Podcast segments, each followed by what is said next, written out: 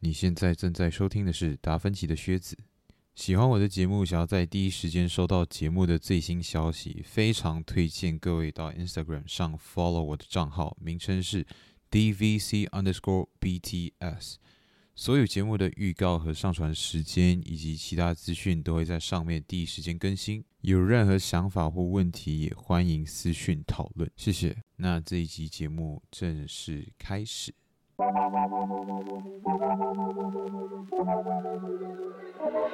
EP 九《蓝蛇》第四集 Part One。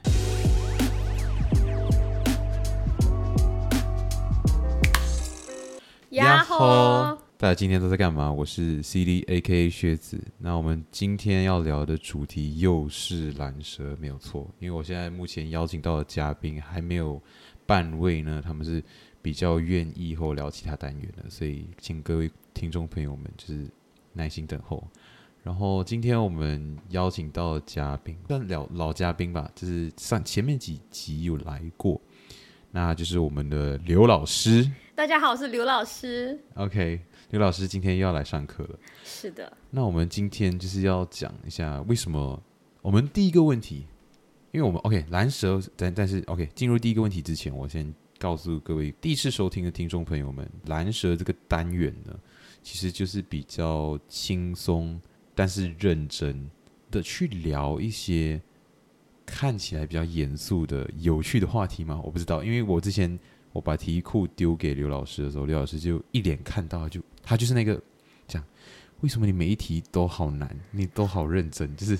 都可以出一篇论文了，每一集。因为很有深度啊对。呀、所以然后我就哦，OK，好，就是有这么有负担嘛，然后就好吧，我就嗯，就不能够用轻松的话题了，只能够用有趣的话题去做的一个框，就是一个定义这样。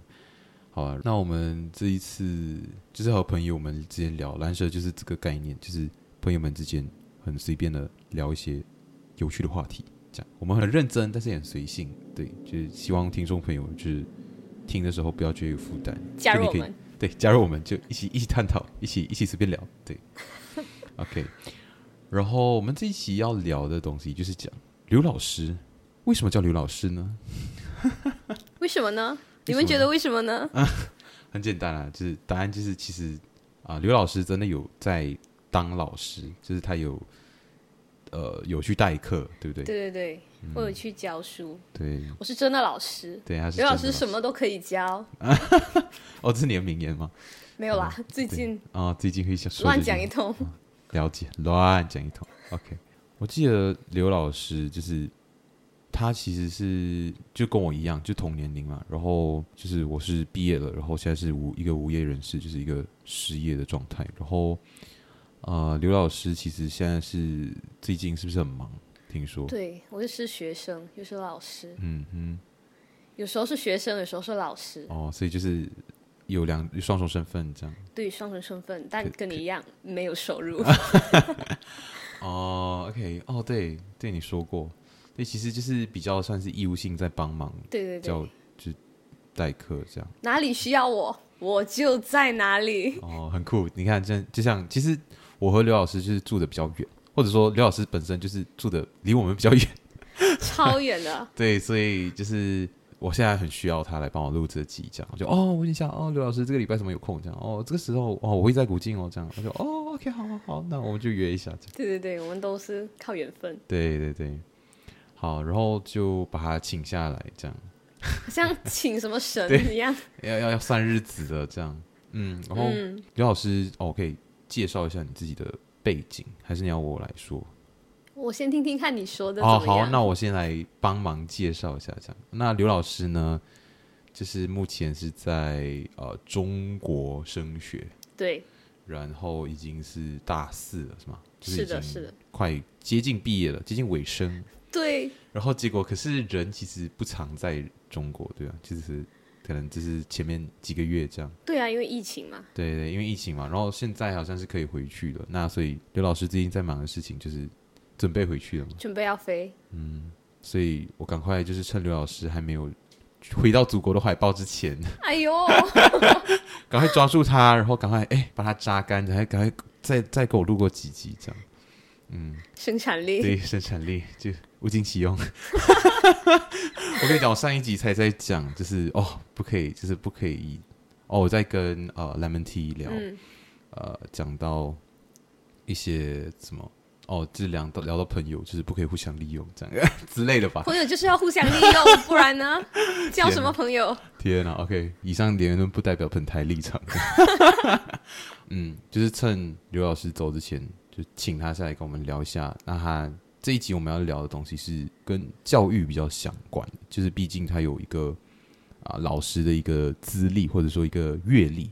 对，就我就有一个一点点的经对验一些跟大家经验分享。嗯一下，这样就是看一下从一个学生，然后和一个老师的两个人的视角对教育这件事情，还有两个人的就你身份的转变，嗯，会带来这样的一个怎么说新的体验嘛，或者新的体悟啦。就感受嘛。嗯，对，就是聊聊你当老师的感受。这一集其实哦，你看我前面废话那么多，哦、刚刚要进正题了。第一个问题啦，就是想问刘老师，就是你觉得整体来看，虽然讲我在第三视角啦，嗯，就是我能够看到，但是我还是想问你，要想要听你自己讲，就是你当老师是一种怎样的一种体验？你觉得？我觉得这个要看每个人当老师的体验不同，可是他一定是一个非常辛苦的工作，哦因为你一个你一个人，你要面对几十个人，嗯哼，而且你不可能只带一个班或者带两个班，你肯定是很多个班你都要去。嗯那么就等于你每一天都在接触不一样的人，嗯然后这些不一样的人，他又有不一样的个性，他们又有不一样的经历，然后有不一样的想法。所以当这些嗯人、这些想法和他的经历掺在一起的时候，你要跟他们相处和处理他们发生的问题，就变得很复杂。嗯，因为每了一解个人的发生的情况不一样，他们的想法不一样，所以你处理的方式也要不同。哦，这个只是处理方式跟相处方面。如果你要讲教学，也是一样啊。每个人的理那个理解能力吗？理解能力，他的想法跟角度又不同，所以你在解释一个东西的时候，我自己的经验是，我觉得需要多举例子，并且接地气一点。嗯，就是把一件事情简单的，能够再简单，就更简单的去形容它，去类比嘛。对你应该要考虑，就是你要考虑那个学生他的思想到底在哪一个水平，对哪一个水平，你不可能用一个非常高级的词汇再跟他解释某一个东西，然后他理解不到，这个就有一点难。做老师需要考虑很多，了解。我就想问到，就是你刚才提到嘛，你一天会接触到很多很多的学生，就是你对在代课那段时间嘛。嗯，我想要问，就是你怎样去记忆这么多的学生的名字，还有性格，甚至是特 质，或者是水平，这些东西都是很很夸张耶。就是你是不是需要去去形成一个印象，就形成一个记忆印象？哦，这个人大概是这个这个样子，这个人大概是这个样子。会耶。其实我记忆力还蛮好的，哦，对对，确实，虽实然际我观不一定可以马上记得他的名字，但是我看他这个样子，我记得他大概是个什么样子的人。他在我的课上有没有发生什么事，或者是讲出什么话？因为这些都是可以是一个人他个性的体现嘛，外在表现。所以呢，我在上课的时候，一般上第一堂课都不会太严肃，哦，都对会随便乱讲一点有的没的，嗯你就看谁会回应你。哦，这个是一个很好的切入点，因为你不能够一次过跟很多人打成一片，嗯，没有错，所以你要通过丢问题、抛砖引玉，引出他那种比较活跃的个性先。哦当你能够和一部分的人相处融洽之后，他就你就可以去接触他要好的朋友，嗯，明白，才逐渐这样引起这个班。就是可能每一个班级都有一些领头羊那种概念，然后你就是要去可能去跟他们那种比较活跃、比较愿意跟人互动的那一群，比较外向，去接触他们，让他们告诉他们说，就是诶，虽然我是老师，但是我也可以就是跟你们很好的互动。对对对，然后他们就会开始比较愿意以一种比较亲近、比较积极的对态度去跟你做回应。会的。嗯，我一开始就是走这种路线。当在我一开始做老师的那一年，哦，是你是走怎样的路线？就是你先第一堂课一定是乱讲，也不一定乱讲，但是我会撩他们讲话，哦就讲一点有的没的，会会有一点比如这种比如比如说问，哎，你有没有女朋友？ 这种话题啊，是最直击人心，对我来说，因为他可以马上知道你这个老师是不会有那么多的隔阂，因为在呃学校里面，应该最忌讳的应该就是嗯就隔是阂，谈恋爱，哦哦哦，对吧？嗯嗯不会说早你打恋过架吗？不会这样子，啊，肯定是对嗯哦说有没有女朋友？哎呦，我没有女朋友，为什么？你看是不是因为数学不好， 算不清 啊，对不对？你看学生马上就哎，对一个老师的概念大改观。算不清嘞，千丝万 缕。没有啦，就是这种口出狂言的这种嗯，了方解嗯式，我是这种路线啊。就是让对方觉得，哎、这个老师其实也有很有趣的一个部分，然后我想要去跟他互动，或者说他对我有一些好奇心，对然后会愿意去了解除我自己学习以外的部分。对，因为我觉得如果学校真的只是老师跟学生教学与学习，真的太闷了。确实，因为我嗯，我们以前是学生的时候，应该就是比较渴望这样吧。哦，我不太对喜欢那个老师，只是爱会读书的人。对对，我我我这边想要也是要问的，就是你做老师之前，你对老师的印象和你做老师之后的那种感觉有差吗？有差，嗯，因为具体而言你没有做过，你确实是不知道那个行业辛苦的点到底在哪里。嗯，我们以前就觉得老师就是布置一堆功课，然后呢，可能他也改得很辛苦，可是那个老师有时候好像不太认真改，因为你明明错，那个老师给你对，可能只是累了啦， 对不对？好惨、哦，你就觉得这个老师嗯，然后要不然就是你交了很久的作业，然后老师很久都没有发下来，然后那些作业都堆积在他的桌子底下，哦，就有可能会出现这种情况。就你自己本人也有经历到是，我自己没有经历到，可是我有发现一些是我们平常没有看到的。嗯，因为老师除了在批改作业、呃出考题、改考卷跟上课以外，其实还有很多我们平常看不到他在做的事情，比如说备课。嗯，然后他要写教案，可能要写教案呢，就是我规划说我这个月、这个星期要交到哪里，第几章，用什么方式交，哦，他会有一一份 OK 报告要做记录。像是计划书那样类似的东西，对对对，每周都要。教案好，每周都要哎、这很消耗吧？对啊，要看那个学校，但是一定是会长期记录的。嗯，然后教务应该会去查你这个老师的规划是怎么样，你要怎么在十个月里面教完这本书？哎，两本书，上册跟下册嘛。哎、对吧啊其实我个人有一个经验呢、啊，我有做过英语叫 lesson plan，就是一堂课的一个计划，嗯，像是算是备课吧。然后我做了一个课前版和一个课后版，然后我我两份都有交上去，就是它是一个功课，因为我之前读教育哲学，嗯，然后就聊到这个，就是我有去教导一些当地的，就是英国一些的中学十三、十四岁的小孩，嗯，然后就跟他们分享一些哲学的相关的一些主题吧。然后我那时候就备了课，因为我完全没有这方面的经验。对，虽然说就是有在备课之前有上过课，就是上过我的哲学课，可是我们哲学课其实也不是在讲教你怎么去教备课导，教你哦怎么去备课、都没有，它是不停的在让我们反思教育的一些层次或者一些层面、哦其他方方面面的东西。所以当我在备课的时候，我当下就是也没有想那么多，我就想，诶，我要在这个有限的，其实很短诶，因为就那个课就是就十五分钟，嗯，然后我就觉得，哦，我居然要聊十五分钟，而且你知道我的英语也不是到特别好，嗯然后我还要教导那些母语为英语的人，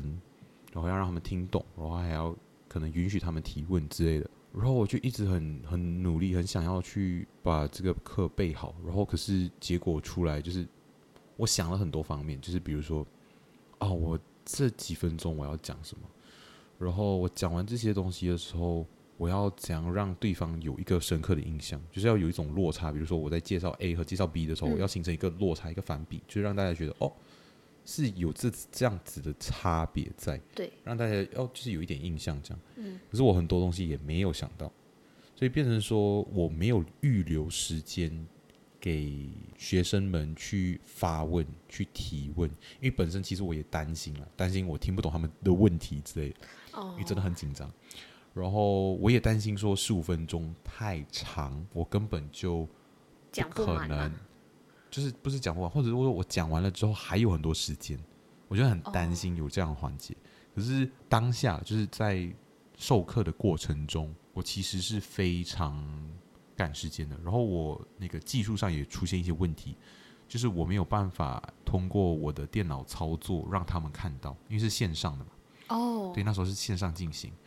然后只能够通过当时的校长把我传过去的档案，然后我说下一页的时候，他就按下一页那样这样，所以变成说操作上这个东西我也没有去试过，对对对然后，我也有写在我的 reflection essay，就是反省嘛，就是一个检讨的检那讨种，对，因为像一个检讨书一样这样子的嗯东西。然后我第一句就写了这个就是技术问题，然后我的那个教授就直接就是把它 highlight 起来，然后就问为什么没有去试？你说了你自己没有去试，可是为什么你不去试？就是有还是有一些时间的，其实是可能可以的。然后这些技术上的问题其实是要去检讨这样，然后还有很多吧，就是比如说我没有预留到时间给他们提问，对这个是真的，就是很重要。因为我发现到有些甚至是整个 lesson plan 备课的那个计划书，其实比较简短，可是他们可以得到比我高的分数。我我只拿了一个及格分，哦，嗯对对对，我只拿了一个及格分，所以其实还蛮糟糕的，就是我整份东西做到。我就这样想想说，会不会是因为亚洲的教育，我们比较注重的是怎么在有效的时间内去把内容塞给学生们，让他们吸收。虽然说我们是说传授知识，让他们能够吸收的更好。对。可是其实，在欧美，至少以我的观察而言，他们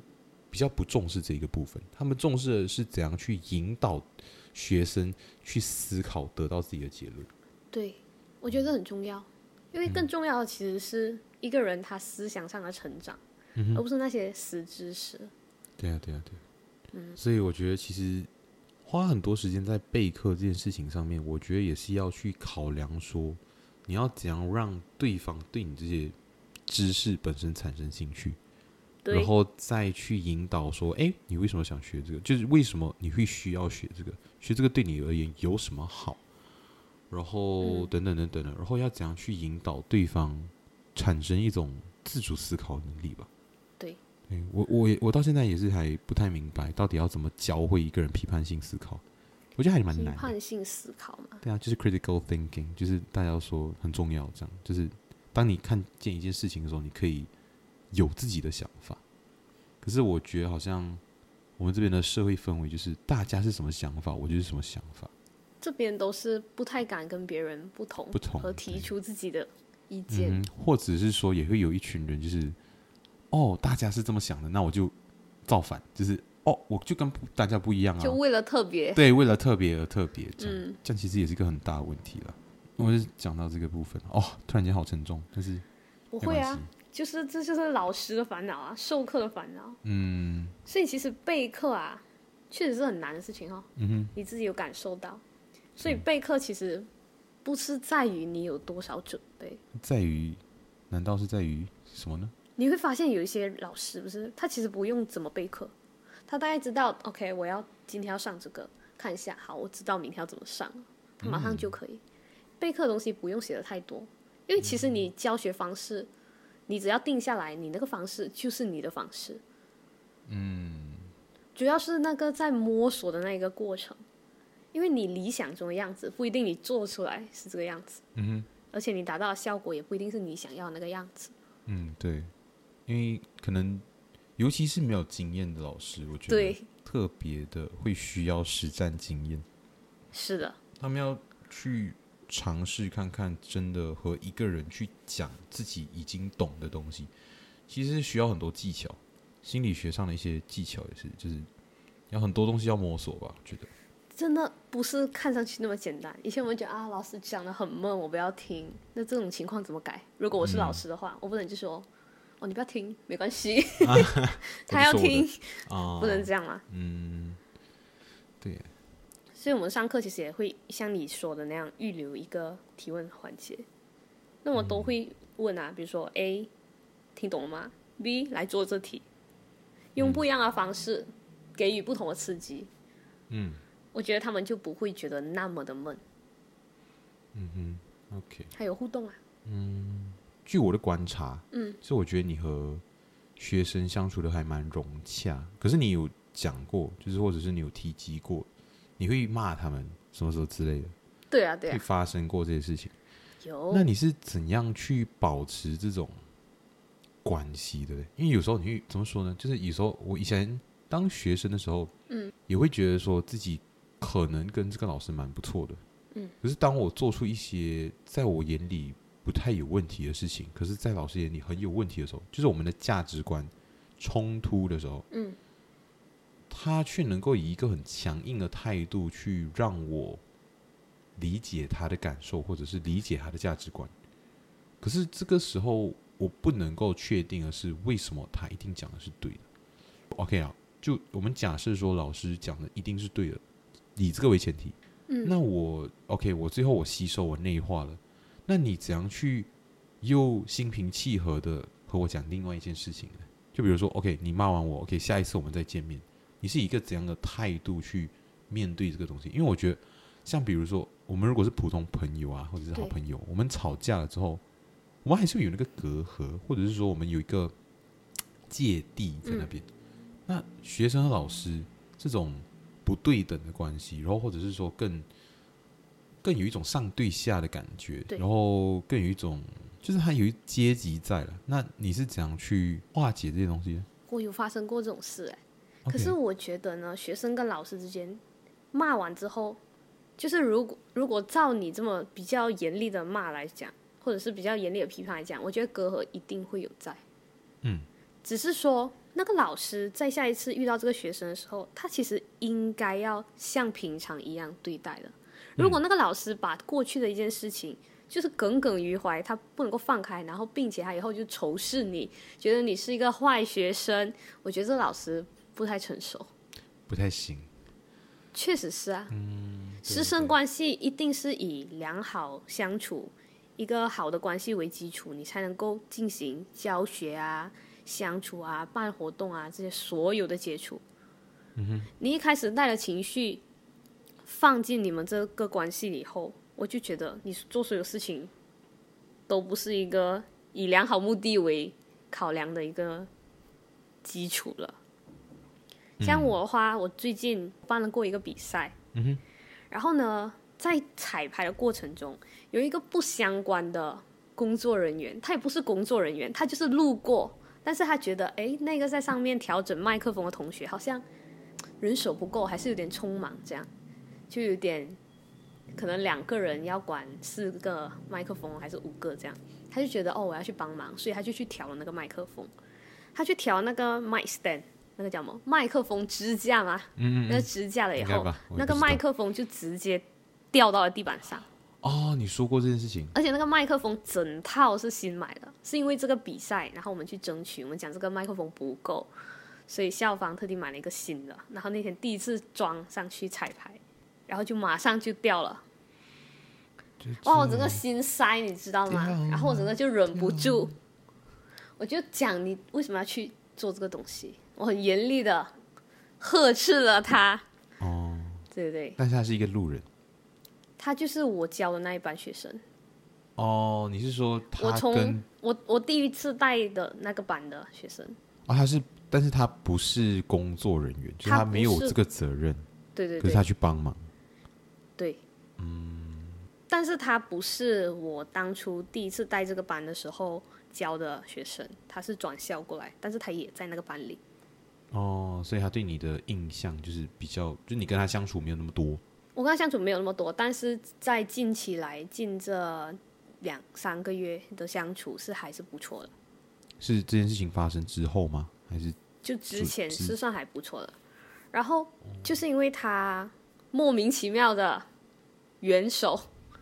出手相救，不是出手相救， 伸出援手帮助他们。嗯然后那个麦克风掉到地板上，我就问他为什么你要去动那个东西？嗯，然后他就说：“我只是要帮忙而已嘛。”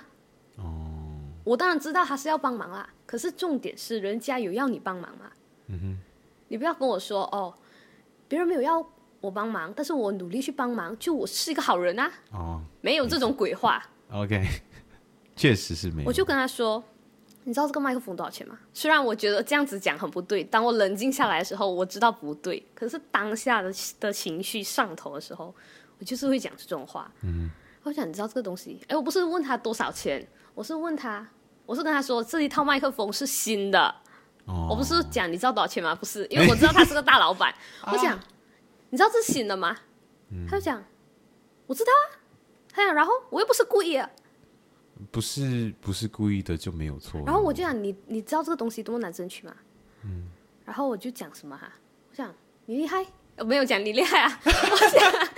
你 sponsor 啦，什么大概这样，反正就有提到这一句。嗯。他就讲好了，我 sponsor 啦。然后我就知道，我就突然间一瞬间就清醒过来，我就想起他是个大老板这件事，嗯并且他们内心会有那种我有钱，我赞助，因为他也有赞助其他的比赛。可是那个比赛啊，怎么说呢？就是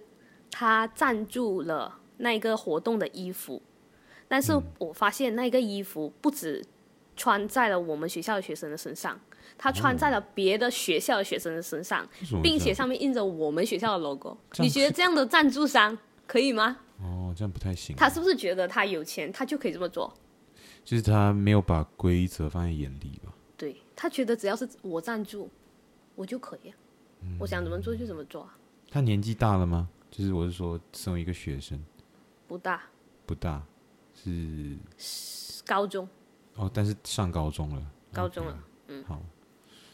嗯，然后我就还要再教育斥责了他，但是后续呢，我知道他不爽，我也不爽啊，对啊，谁会爽啊？但是就没有办法，我就不希望，因为他们班的这个比赛也是我负责的，我嗯就不希望我跟他这个关系会影响这个比赛的发挥，因为肯定会嘛，如果我在底下指挥，然后他这上面不管我的，嗯，这个其实很多时候，其实人在很多情况下是没有办法以事论事，就是尤其是这种对，那关系不平等的时候，就更难去化解这些问题。是然后大家就觉得啊，这件事情他就是超 gay 掰了，我都不觉得自己有错。然后之后去跟他互动或者是跟他合作的时候，你就会有一个不爽的情绪一直在那里。这样，因为对因为我觉得他就作为学生，他没有办法去，第一他理亏嘛，那第二就是、他态度也不好，他也没有第一时间认错，就是自尊心听起来是比较强的人。嗯那这种情况下，很应该比较难去，除了他自己以外，我觉得你不能够呃示弱啊，或者之类的。可是我我跟你说，我为了维持我们良好师生关系，我去做了这个友示弱善的的举谈话。觉得友善的谈话，对，怎么而且我跟说你说，我那个时候非常气愤的一点是，是当下的时候我有讲他，我讲我知道你不是故意的，可是这个事情就是不关你的事。嗯哼我讲你，然后他就说他知道是是他的问题，他讲但是你的态度也不是这样的嘛。你看这一句话，一听就是感觉是一个老师说一个学生。嗯，可是我觉得他应该也是听别的老师讲过，所以这句话被他内化成他自己的话。他可以跟一个老师说：“你我虽然是我错，但你讲话也不是这种态度。”嗯，他是可以讲出这种话。哇，那一瞬间我突然觉得好像自己才是那个学生。嗯，所以我觉得这是不对的，但是我没有办法去改变他，因为他已经高中了，没有办法改变他。对啊，因为其实已经到人格养成的后期了嘛。对，所以我就去找时间跟他进行了一个谈话，但是是在他的班上，在他的同学的见证之下哦进行的。 ，OK，就是有其他人在的情况下，对，我觉得有同学在，有关系好的朋友在，也是一个方式啦。因为我觉得私下谈话，他不会想跟我谈。哦。你在当下好好坐下来谈，我坐在学生的位置上，他们也也像平常这样跟我相处，都坐在我旁边。我就讲我要跟你聊。嗯他们就讲老师叫你，然后他就抓过来。嗯。就这边讲，我就跟他说，我们之间的关系是怎么样？那么如果你做错事情，然后大庭广众之下，我嗯偏袒你，我不说你，我静静假装没看见，我觉得这是不对了。嗯哼。所以学生做错事情的时候，老师其实还是应该要批评你。但是我们平常的相处很好，是平常相处的事情。对啊当你做错事的时候，该批评的批评，该改正的改正，该说你我就要说你。对，这是你东的责西任，是本来就是这么做的，是事情该怎么做就是怎么做。嗯，相处好好相处没有关系。我有跟他讲，请你理解我，我知道你是好心帮忙。嗯哼，这个是给予认同，给予鼓励，并且让他理解我。嗯，虽然我也很不 爽。对啊，确实啊，我觉得听，我觉得这件事情能够让大家更了解到说，就是其实老师的难点，就是虽然说老师是站在比较高的位置上，但其实也就是因为他站在那个位置上，他需要做出更多的责任，履行更多的义务。像比如说，如果一个人做错，就是一个学生做错一件事情，如果你不是一位老师，其实这个学生和你没有多大的关系，然后你不需要去。纠正他，或对者是批评他，或者是怎样惩罚他，这些都不是你的责任。可是如嗯果你今天是他的老师，你就有这些责任。不管你对这个学生本身的感觉是怎样，不管你多喜欢他，你多讨厌他，他犯错了，你一定要骂他。对，他就是这是你的责任，而且就是你是没有办法去回避这件事情嗯的。然后我觉得很多时候学生没有办法去理解，老师有一这一层责任在，对然后他们就会觉得说，就是我们两个就是都是人，为什么嗯就是你就是要骂我、嗯还是怎样？你针对我，对，就是有一种被针对的感觉。但是其实哦对对啊，就能够去纠正你的人，就是可能除了你的父母以外，就只剩下你的老师了。我觉得我们老都师应该努力成为更好的人。确实。OK，我跟你讲一个后续，你就是告诉那个我麦克风真的坏掉了，哦，然后后面那个负责老师就是来跟校长报告，他说这个麦克风坏掉了，他们讲，诶，新的怎么会坏？他讲是某某某弄掉了，嗯，然后我就讲，哦，我讲我知道，我已经讲他了，嗯，我嗯讲哦，那没有办法咯，这样，然后就要去买新的，对，因为其实当这个学生犯错的时候，老师去对他进行责骂还有谴责之后，其实学生需要负的责任就会少很多。对，像比如说，其实这件事情来讲，如果他不是一个大老板，不管他的背景是怎样，嗯，其实只要他经受过一定程度的责骂，还有就是可甚至是纪律上的惩罚，嗯，之后其实那个东西物件的损坏，它其实是可能甚至是不需要赔的。对，对，它就是呃，然后这个东西可能就是要靠行政处啊，还是怎样自掏腰包，还是怎样、去去弥补这个过失。对，所以其实很多问题，像比如说，如果一个学生在一个在校园外犯错，那很多事情是由学校去承担。对而不是由学生本身或者他自己的家庭，是，所以其实还蛮嗯，还蛮神奇的。就是其实学生和社会有一层保护，对然后那个就是学校，所以其实就是学校就是学生的遮阳伞那种他们就互相帮助啊。嗯，如果那学生出了问题，就讲，诶，这是某某学校的学生，那学校又不能，对啊，互相互相拖累嘛，或者是互相成就。对，嗯，是这种关系，对，没有错，确实。呀，好，那 Part One 就先到这边，我们下一集 Part Two 啊见喽，马蛋呢。